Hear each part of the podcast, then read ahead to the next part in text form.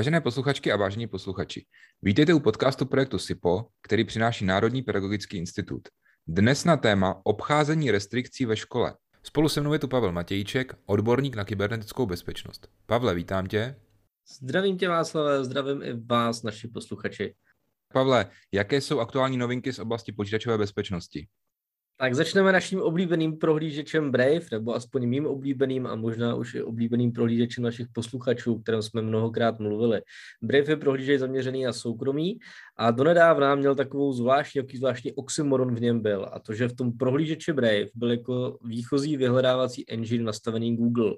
Oni to zveřejně jako tak nějak zmiňovali, že to je kvůli tomu, aby ty uživatelé měli trošku snadnější ten přechod, jo, aby jako používali zabezpečený prohlížeč, kde se pak ty Google trackery jakoby odřezávaly na úrovni toho prohlížeče, ale aby tam bylo nějaké vyhledávání, co znají. Nicméně Brave nedávno vyvinul, a já jsem ho i třeba v betě docela dlouho testoval, vlastní, nebo on ho koupil a přebrandoval vyhledávání, takže má vlastní vyhledávací engine, který se jmenuje Brave Search. A tenhle ten Brave Search nastavil jako výchozí vyhledávač ve vybraných krajinách v U S A, Kanadě, Francii, ale můžete si ho zapnout i vy, když budete chtít v nové verzi Braveu s označením jedna tečka třicet jedna. Takže pokud používáte Brave, můžete vyzkoušet i jeho Brave Search, bezpečné vyhledávání, které respektuje vaše soukromí. Je tohleto vůbec v Čechách použitelné? Už si tam zkoušel nějakou otázku v češtině položit? Ale můžu říct, že na mém blogu Spike tečka cz to úplně v pohodě vyhledává články, takže já jsem spokojený. A jinak ale jako vyhledává to dobře na Českou republiku, relativně dobře. Přijde mi, že některé věci to hází velmi podobně jako DuckDuckGo, něco mi to našlo líp, něco hůř, asi jako záleží, jo, ale řekl bych, že pro trošku pokročilejší uživatele, kteří tam hledají nějaké, řekněme, spíš technické věci, to bych možná řekl, že třeba jako posluchači našich podcastů by jako mohli být, tak je to v pohodě. Jo, pokud chcete vyhledávat něco vyloženě jako českého, tak na Seznam to asi furt nemá, to je jako jasný, ale zase jako berte jako přednou hodnotu to, že, že to vlastně jako by ctí to vaše soukromí. A oproti třeba DuckDuckGo, o kterém jsme dřív mluvili, tak některé věci to dělá líp. A co se mi ale líbí, tak tam zůstane zachovný takzvaný banks, takový zkratky, kdy když do toho vyhledávacího pole napíšete vykřičník a G a pak napíšete nějaký slovo, tak vám to vyhledá na Google rovnou, jo? Že to slouží, ta zkratka na začátku slouží jako přesměrování. A ty jsou shodný s tím DuckDuckGo, takže to je podle mě jako super věc. Takže určitě je to nějaká věc k vyzkoušení. Mně napadlo, že by to byla i docela dobrá pomůcka k výuce informatiky, jo? Třeba k porovnávání i těch různých vyhledávačů a tak dále. Máš tam ještě něco dalšího? Hele, mám určitě. Uh, jinak teda zmínil si porovnávání vyhledávačů, chystám na to článek a možná bychom se o tom pak mohli jako i někdy pobavit a srovnat si, jak ty vyhledávače fungují. Co se, co se týče dalších novinek, prosím vás, v programu WinRAR, který je strašně známý tím, že to je asi software, který všichni používali, nikdo za něj neplatí, tak je to, tak je to taková jako trošku, je to takový jako vtípek, ale je to tak, tak v něm byl nalezený bug, bylo v něm nalezená chyba, zranitelnost, má označení C V E dvacet dvacet jedna třicet pět nula pět dva, abych byl přesný. Konkrétně se to jedná ve verzi pět tečka sedm a ta umožňovala vzdálené spuštění kódu. Ty útočníci, když dokázali zneužít užít tuto chybu, tak mohli u vás v počítači pustit nějaký kód, to znamená, že to byl docela velký průšvih. Takže určitě, ono to teda byla někde jako verze, která se měnila v létě a na těch novějších verzích už je to potom fixnutý, jo, ale určitě jako doporučuji zkontrolovat, jestli máte aktuální WinRAR, abyste nebyli náchylní na tuhle zranitelnost. No a poslední věc, uh, hackři teďka ve velkém začali cílit na YouTubeový účty známých hvězd, různých streamerů a podobně a k tomu, aby ty účty ukradli a ovládli je, tak používali takzvaný cookie hijacking, to znamená, že vám jako ukradnou cookie z počítače, takzvanou session cookie, která vlastně jakoby říká té stránce, že tenhle ten uživatel se úspěšně verifikoval, úspěšně se ověřil a je přihlášený. To je vlastně to, co vy znáte, když zapnete počítač a jste automaticky přihlášený v e-mailu třeba, jo? To každý uživatel zná, že se nepřihlašuje po každém jako zapnutí počítače, ale se tam přihlášení jako trvalé vlastně. Takže tahle session cookie, která za tohle to může, tak se dá samozřejmě ukrást pomocí nějakého malwareu a ty útočníci na to začali cílit, protože my už jsme se hodněkrát bavili o dvoufaktorové autentizaci vlastně je možný, i když máte zaplnit dvoufaktor, což je vlastně jako super možnost, kdy nestačí ukrást heslo, ale ještě musíte, jako ten dvoufaktor vlastně zabraňuje tomu, aby někdo ze znalostí toho hesla tam sebral ten účet nebo se tam přihlásil, tak vlastně pomocí toho, že někomu ukradnete tuhle cookie, tak tohle to obejdete a ten dvoufaktor tam pak nehraje žádnou roli. Jo? Takže ty útočníci se začínají zaměřovat tímhle tím směrem a je to určitě věc, kterou byste si měli zkusit pohlídat a tak nějaký pokrýt. Takže i když máš zapnuté dvoufaktorové ověření, tak ti to jako nepomůže? No, pokud vám ukradnou tu kukinu, tak ne, protože v té je jako jenom uloženo uživatel, tenhle ten uživatel se úspěšně jako přihlásil i heslami dvoufaktorem, to je jako jedno, prostě se úspěšně přihlásil, jo. A v momentě, kdy to ten útočník jako ukradne, vloží to k sobě a ta služba umožňuje tohleto jako použít, že se ta kukina dá přenášet, tak je to vlastně jako velký špatný. Jo, takže tady na to antiviráky, jo, kdyby se někdo chtěl jako rovnou zeptat, jak se tomu bránit, antiviráky. Nic jiného nepomáhá, prostě to nepoznáte, systém to nezabezpečí, prohlížeče tak nějak zatím jako taky ne a obecně jako bezpečnost prohlížečů je téma, který se teprve jako začíná drát na povrch a začíná se řešit jakoby dost ex post, bych řekl. A teď už teda k dnešnímu tématu, kterým je obcházení restrikcí ve škole, ale my, když jsme o tom tématu přemýšleli, tak nám hnedka došlo, že vlastně to téma má dvě takové roviny. Jednak ty restrikce obcházejí ve škole žáci a jednak je velice často obcházejí zaměstnanci, kteří to často dělají třeba i nevědomky, což jsou často učitelé, ale třeba i nějací další pracovníci v té škole. Takže dnes se budeme věnovat dětem a příští díl věnujeme právě zaměstnancům. Tohle je určitě super myšlenka, na kterou si přišel ty a ten kredit ti za to musím přepsat. Protože opravdu prvotně to vzniklo o tom, jak žáci obcházejí ty restrikce a to nám přišlo jako zajímavý. Nicméně podle mě zajímavější a možná i horší důsledky může mít to, když je obcházíte zaměstnance, takže určitě se na to příště mrknem taky. Přesně tak, já mám úplně stejný názor. No, když jsme u těch dětí, v podstatě se tady asi můžeme bavit o základních a středních školách, protože tam ty problémy jsou jako velice podobné v tomto směru. Tak co vlastně jsou ty restrikce, nebo jaké zábrany, jaké restrikce ty děti nejčastěji na školách obchází? Hmm. Hele, asi budeme vycházet z toho, že prostě všichni se shodneme na tom, že není dobrý, aby děti mohly na těch školních počítačích dělat, co se jim zlíbí. Že jo? Takže v první fázi asi všichni se dostanou k tomu, že zakážeme dětem instalovat programy, aby nám tam nenainstalovali nějaké svoje hry, nedotáhli nám tam nějaký malware, jo? Prostě aby na tom kompu nemohli smazat nějaký prostě soubory jiných prostě žáků nebo nedej bože toho admina, aby tam neodinstalovali Word a další věci. Že jo? To by prostě tu výuku strašně jako brzdilo a to by bylo neudržitelné. Takže se tam použije klasický model, co se používá ve firmách, že prostě je tam někde nějaký admin, který má admin účet, může instalovat. Sem tam jako bývá bohužel praxe, že i učitelé mají třeba jako admin práva, aby se ten admin z toho jako nezbláznil a děti mají práva běžného uživatele, kteří jsou řekněme jako limitovaný, jo, znamená, že nemůžou instalovat vlastní apky a tak dále. To je první fáze. Druhá fáze je, když už teda jako ty děti mají nějak osekaný tyhle ty věci, tak samozřejmě děti ale můžou chodit na internet. A tady samozřejmě jako přichází na řadu to, co se jako řeší od začátku internetu, že není dobrý, aby děti viděly všechno, co na internetu leží. Jo, to znamená, když jsem byl malej, že jo, chodil jsem do školy, existovaly super stránky, které se jmenovaly Rotten tečka com, kde byly prostě jako záběry z autonehod, osekaný lidský hlavy, vraždy a takovýhle věci. A samozřejmě tenkrát jako neexistovaly nástroje, moc jako nástrojů nebylo, jak to hromadně blokovat a řešilo se takovýma věcma jako přesměrování přes host soubor a takovýhle, jo. Takže ten učitel pak prostě musel obcházet tu třídu a manuálně vlastně tak nastavovat, že když dítě napíše rotten tečka com, tak ho to přesměruje na alik tečka cz a podobně, jo. Takže to bylo takový dost jako nešťastný a v té době se tomu dělat nedalo, nicméně ta doba je dneska úplně jinde. Uh, abych se to dále vrátil k původní myšlence, druhý typ restrikcí je to, že omezíme dětem ten obsah, který můžou na tom internetu zobrazovat. Typicky se teda jako blokují třeba sociální sítě některé, aby ty děti prostě v té výuce jako neblbnuly a nebyly na sockách, to jsme se bavili minule. Samozřejmě se blokuje pornografie, to je jako požadavek číslo jedna, blokace porna a hnedka v zápětí si nějaká blokace nevhodných webů, což znamená weby s drogama a kriminální činnosti, právě taky ty webů typu Rotten, jako kde jsou takový ty drastický záběry a tak dále. Já bych k tomuhle jenom dodal, že se často blokují také weby, kde je třeba nějaký hazard, anebo kde je právě nějaké riziko phishingu a tak dále.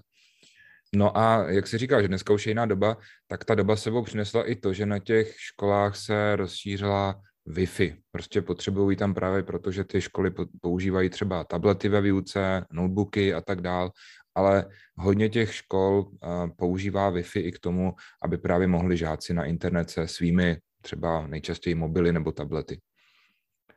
Ale tohle je super téma, ale je to podle mě jako na obrovskou panelovou diskuzi, jo? Protože já jsem teďka jako pár škol navštívil a jsou školy, kde prostě jako dramaticky limitujou to, že děti třeba při, jako při výuce nesmí používat svý mobily, jo.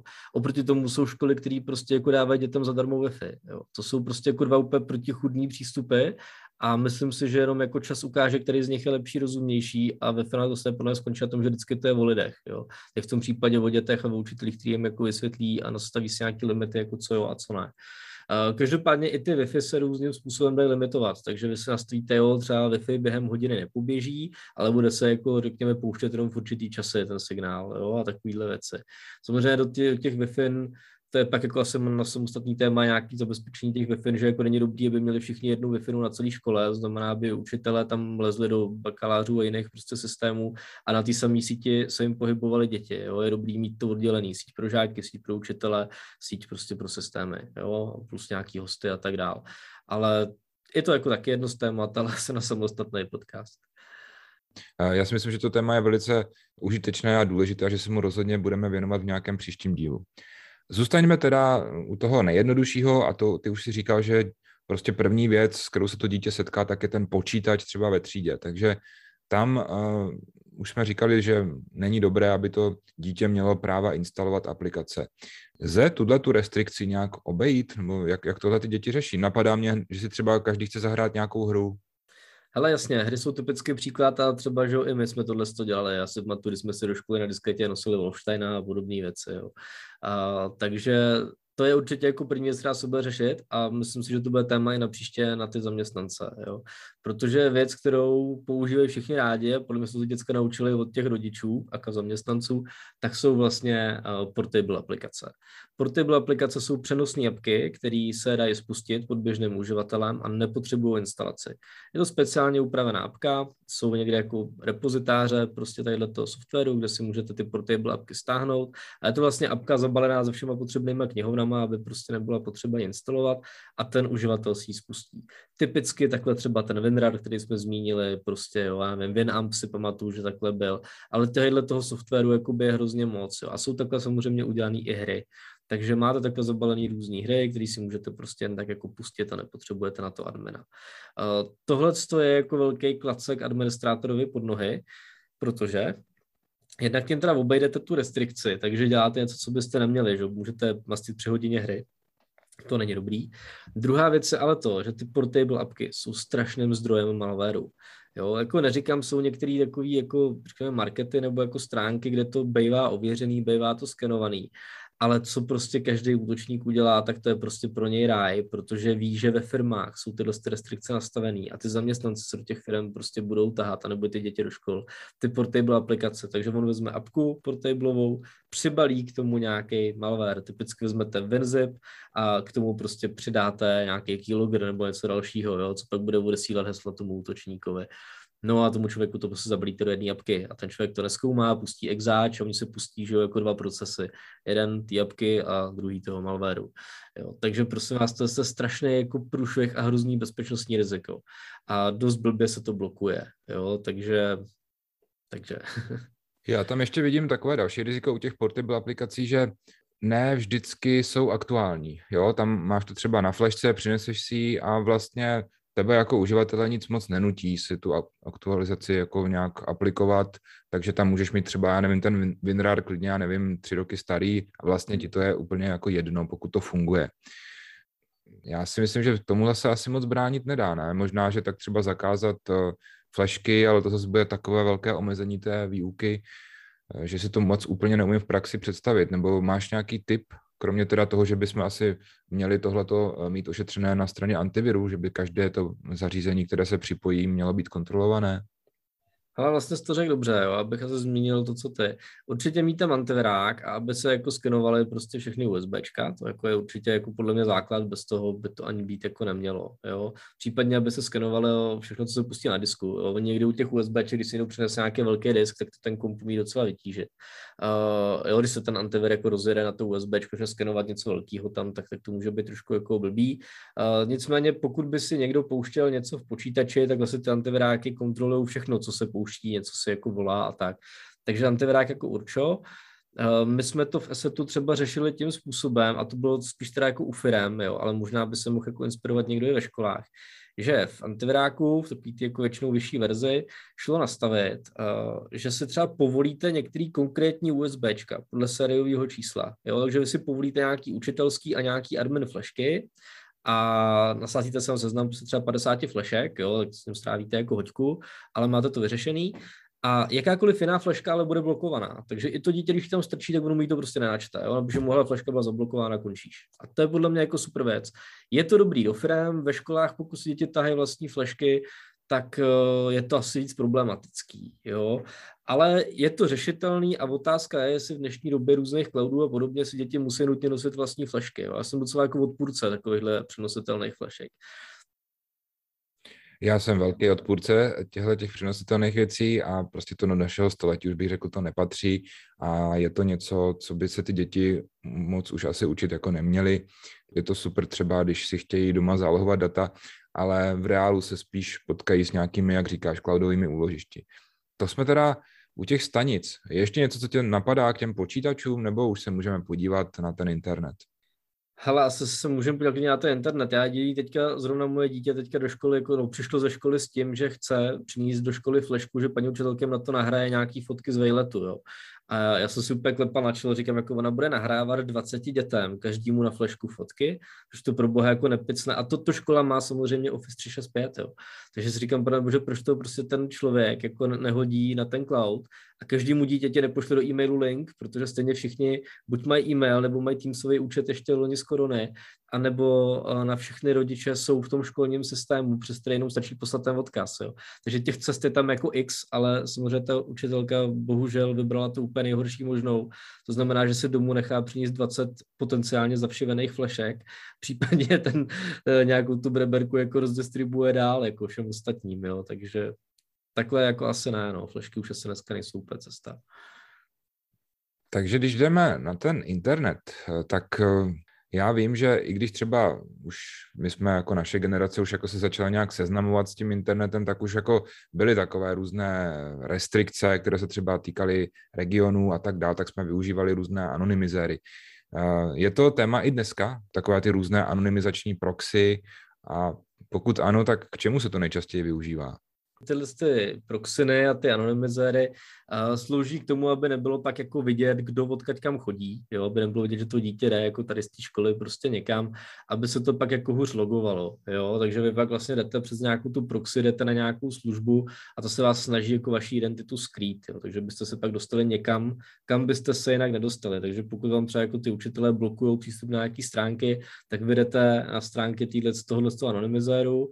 Tam zadáte ten požadavek a on vás vlastně přes prostředníka, přes tu proxinu na tu stránku nasměruje, takže vy obejdete tu přímou restrikci. Uh, jsou různý takovýhle služby typu třeba Hidestr, hide tečka me, hide my ass tečka com, což je takový jako vtipný název. Uh, funguje to všechno na stejném principu a někteří z vás to možná znají v Opeře, jestli znáte proč Opera, jestli někdo používáte, on byl v Čechách dost oblíbený, tak tam je takzvaná Opera V P N, jo, ale to není pravá VPNka, to je vlastně jenom jakoby proxina, přes kterou se to všechno někam odlejvá, jo. Zlý jazykové tvrdí, že se to přes tu proxinu odlejvá do Číny, která skenuje celý ten provoz, takže uh, to je jako další věc, na kterou si jako pak je dobrý se nad tím zamyslet. Ty děti nad tím nepřemýšlí, jejich účelem je dostat se jako na free video, prostě když jim to učitel zakázal, jo. Ale už se nezamyslí nad tím, že celý ten provoz prostě jde přes toho prostředníka, který do něj může koukat, jo. Takže to je věc, na kterou by se měli zamyslet ty, řekněme, dospělí uživatelé. Musím říct, že použít anonymizér zvládne úplně každý. To v podstatě jenom znamená znát internetovou adresu toho anonymizéru. Jo, tam, tam to není nějak, nevyžaduje to nějaké technické jako znalosti, takže to zvládne úplně malý dítě, úplně v pohodě. Co už je trošku těžší, tak je, že čím dál víc provozu probíhá zašifrovaně přes H T T P S a tam už je to potom trošičku větší problém třeba s monitoringem sítě. Nicméně i hodně škol v rámci různých jako grantů se třeba pořizuje takové ty, jako řekněme, chytřejší routery, které dokáží třeba i tenhle ten provoz nějakým způsobem monitorovat. Případně tam dát nějaké restrikce. Takže jak je to s H T T P S a monitoringem sítě?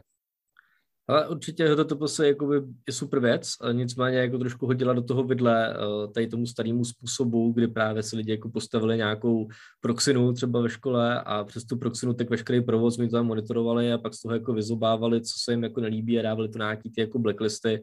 Ta proxina pak vlastně jako fungovala jako blacklist, whitelist prostě a jako řekala jo, sem můžeš, sem už ne prostě. Uh, protože do toho provozu šlo normálně koukat. V momentě, kdy už se používá to H T T P S, tak vy třeba jenom jako vidíte, odkud kam ten člověk šel, ale už jako nevidíte, co tam dělal nebo kam se přesměroval dál, jo? Což prostě byl problém i třeba s těma anonymizérama a tak.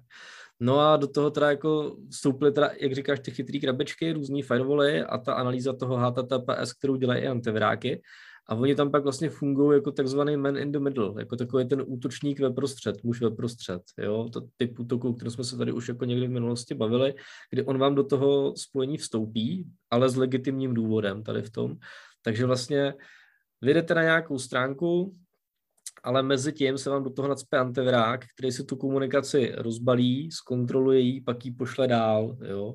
Zase, když ta komunikace jde zpátky od toho cíle k vám, jako ke zdroji, tak on si to zase vezme, rozbalí si to, zkontroluje to, přebalí to, zase to jako podepíše nějakým vlastním certifikátem a pošle vám to zpátky. Jo. A to je takový, jako řekněme, jako legitimní, ale říká se tomu jako man in the middle, jakoby útok, takže v tom případě je to ale jako řekněme, legitimní, říká jsem jako kontrola H T T P S, ale je to na stejném principu. To znamená, že vy to vlastně jako vezmete, rozbalíte, zkontrolujete, případně vy to teda nemodifikujete, útočník to může je modifikovat a pak to zase zabalí, pošle to dál. Jo. Takže to, že máte něco H T T P S, neznamená, že vám to po cestě někdo nepřebalí. Jo. To je pak ještě jako nutný si jako ověřovat tu komunikaci. No. No a v souvislosti nejen s dětmi strašně často slyším pojem Tor. Dokonce jsem diskuzi o Toru zaznamenal i na serveru pro maminky, na tom e mimino tečka cz, myslím, nebo tak nějak se to jmenuje, kde se to hodně jako řeší a bere se, že Tor je taková vlastně brána do pekla, jo, nebo takový jako klíč k tomu zlu, k tomu špatnému, co na tom internetu je. Tak prosím tě, co to je Tor a k čemu ho ty děti používají? Hele, Tor je vlastně, řekněme, síť. Je to síť a je to způsob, jakým, jakým se jako komunikuje, je to decentralizovaná síť serverů, který se vlastně jako anonymně předávají ty vyslané požadavky, než je pošlou k tomu cíli. Cílem je, jako je co nejvíc anonymizovat ten provoz. Ono je to teda výrazně pomalejší, protože jeden ten počítač nebo router, nebo říkejme tomu jako jakkoliv, jeden ten bot předává část těch informací dalšímu, z něj dalšímu, z něj zase dalšímu, než to k tomu cíli doputuje. Mezitím to jako udělá několik hopů, několik jako přeskoků a každý je anonymní a jako nezaznamenává ty předchozí I P adresy. Jo. Takže vlastně by mělo být zajištěno to, že nikdo se nedostane k tobě. Nikdo nevypátá, že Václav Maněna se teďka díval prostě na nějaký typ obsahu, který by mu neměl být jako viděn. Jo. Ten Tor, ano, ono se často říká, dává se do souvislosti s Darknetem a podobnýma věcma, kdy vlastně každý si řekne, ježišmarja, on se tady pustil Tor, on určitě někde jako objednává nájemného vraha nebo deset kilo pervitinu, nebo prostě já nevím, co všechno se na tom Darknetu dá sehnat, jo, jako bílý maso a tak dál. Každopádně ale třeba Tor používají jako normální lidi typu novináři, jo. Tor je vlastně jakoby ta síť, ta soustava těch serverů, je to taky protokol, nebo používá to protokol Onion, který vlastně zajišťuje tohle zabezpečené spojení a používá se k tomu nejčastěji takzvaný Tor Browser, což je vlastně jako na Firefoxu postavený prohlížeč, který má v sobě klienta, který vás dokáže k této torové síti připojit. A vlastně pro vás, jako pro normální člověka, to funguje jako obyčejný prohlížeč, akorát, že na konci máte jenom takový divný adresy a na konci místo .cz nebo .com máte .onion, jo, a ty adresy se mění. Má to taky trošku svý pravidla, a jinak to funguje jako normální webový stránky a je to trochu pomalejší.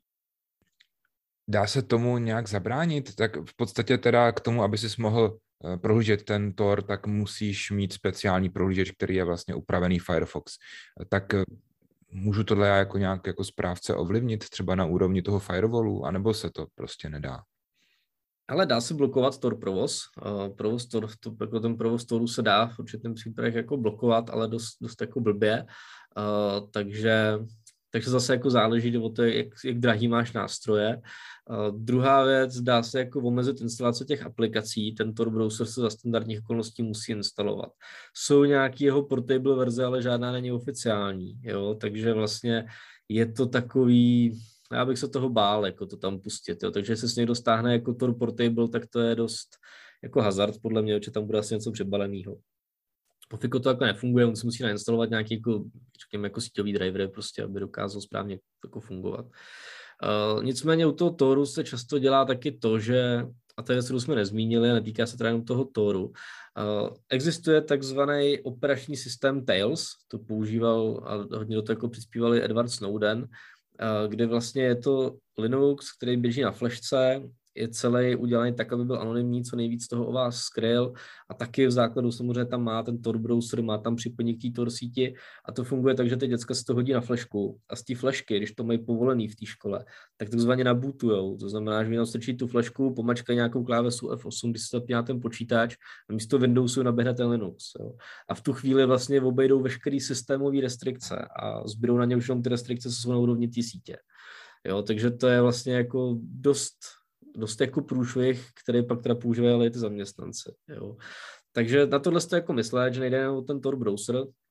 U toho Tor browseru se jako nedozvíte, kam ty děti lezou, co tam dělají, tam prostě jste bez šance. Jo. Takže myslet na obojí, jednak Tor browser, druhé pak je ty bootovatelné flashky. Pavle, z toho dnešního vyprávění mě vyplývá jedna věc. V podstatě jsme tady neřešili vůbec to, jak těm věcem zabránit technicky, protože ono to vlastně nejde. Protože vždycky jsou ty prostě restrikce, ty firewally a tak dál jsou vždycky trošku pozadu a třeba zabránit dětem, aby si teda pustili ten Tor, může být kolikrát taky jako hodně komplikované, nebo jim hůř zabránit v tom, aby si třeba přinesli do školy svoje vlastní zařízení a tam se pomocí nějaké VPNky nebo přes nějaký ten Tor právě přihlásili na nějaký darknet.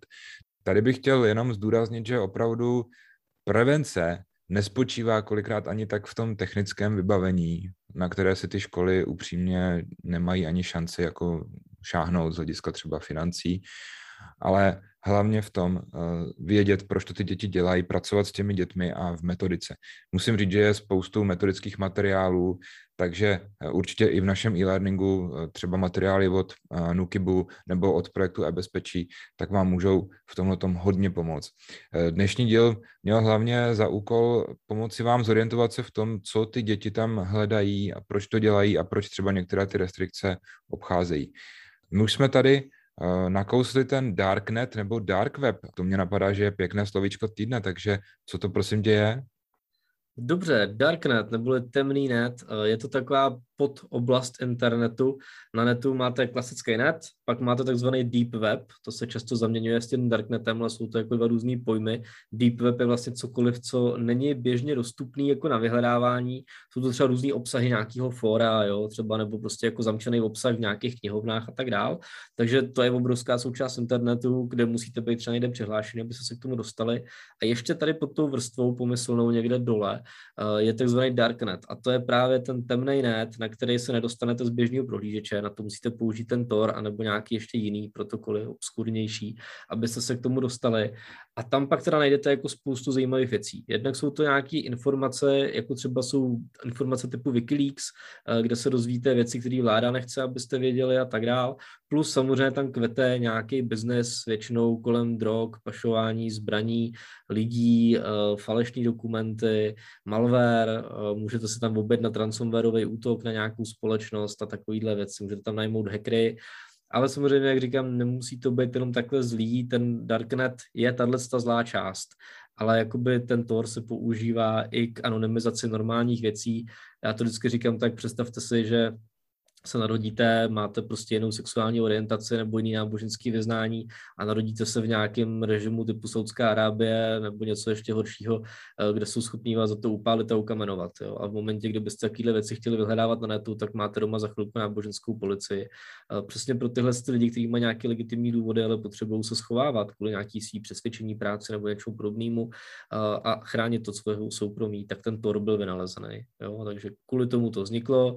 Bohužel to ale zneužívají kriminálníci a kazí mu to pověst. To je výborný postřeh a je to rozhodně jeden z bodů, o kterých bych s těmi dětmi navrhoval si promluvit. Ono vůbec u těch technologií platí, že nic není úplně tak černobílé, jak se to třeba na první pohled zdá. Minule jsme mluvili třeba o tom TikToku a říkali jsme si taky, že tam je spoustu kvalitního obsahu. Pavle, já ti moc děkuju. Těším se na příští týden, kde se budeme teda věnovat podobnému tématu, ale z pohledu dospělých. Loučím se s tebou a loučím se i s našimi posluchači a diváky na YouTube. Taky děkuju, zdravím všechny, koho si vyjmenoval, zdravím i tebe, mějte se krásně a buďte bezpečí. Naschledanou. Tento podcast vám přinesl projekt SIPO. Na jehož financování se podílí Ministerstvo školství, mládeže a tělovýchovy a Evropská unie.